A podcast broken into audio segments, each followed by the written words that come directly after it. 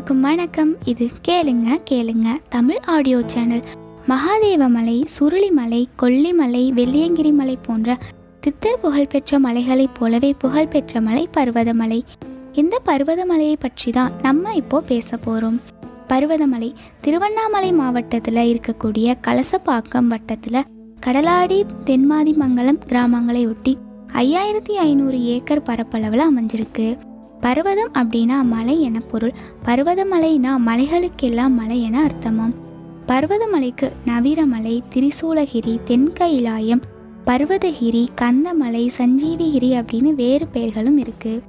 திருவண்ணாமலை மாவட்டத்தில் உள்ள ஊர்களையும் மக்களையும் பற்றி சொல்லக்கூடிய ஒரு சங்க நூல் மலைப்படுகடாம். பத்து பாட்டோட இறுதியாக அமைஞ்சிருக்கு மலைப்படுகடாம். நன்னன் செய் நன்னன் அப்படிங்கிற ஒரு குறுநில மன்னனை பற்றி பெருங்கௌசிகனார் பாடியது. இந்த நூலில் நவிரமலை அப்படிங்கிற பெயரில் பர்வதமலையை சொல்லியிருக்காங்க. அது மட்டும் இல்லாமல் மூங்கில்கள் செழித்து வளரும் மலையும் குறிப்பிட்டிருக்காங்க.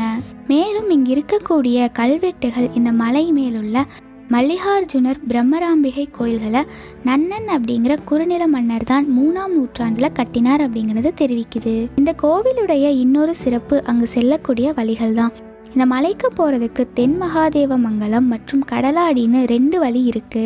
எந்த பாதையில் போனாலும் பாதி வழியில் ரெண்டு வழியும் ஒன்றா சேர்ந்துரும். இங்கிருந்து மேல் நோக்கி போகிற வழி நெட்டாக இருக்கும். அதுக்கு குமரி நெட்டுன்னு பேர். மலைக்கு செல்லக்கூடிய வழி அவ்வளவு வசதிகளை கொண்டது கிடையாது. இந்த குமரி நெட்டுக்கு அடுத்துள்ளது கடப்பாறை நெட்டு. இந்த கோவிலுடைய இன்னொரு சிறப்பம்சம் பக்தர்களே இங்க அபிஷேகமும் ஆராதனையும் செய்யலாம். இந்த பர்வதமலையின் மொத்த உயரம் நாலாயிரத்தி ஐநூற்றி அறுபது அடியாகும். இந்த மலைக்கோயிலுக்கு போகிற வழியில் ஒரு சின்ன கோட்டையும் இருக்குது